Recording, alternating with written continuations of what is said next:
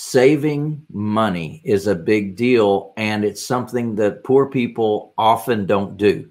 And it's such an important thing. You know there's many things that attract us. There's many things that we can purchase at a given time.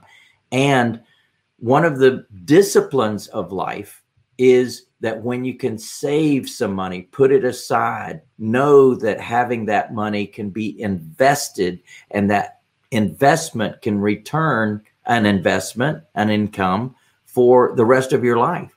So saving money can really help and it helps you to be able to pay for education, tools, training, technology. Those are all things that are important to building a solid business.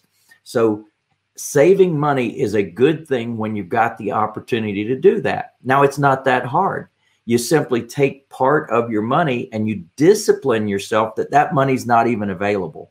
So you you tithe to yourself at least 10% of any check that's coming in, put it over into a savings account don't even touch that money. Pretend the government took it from you like they do with withholding, right? They take it right out of your paycheck. You don't even get to see it. They take it and then you have to apply to get it back.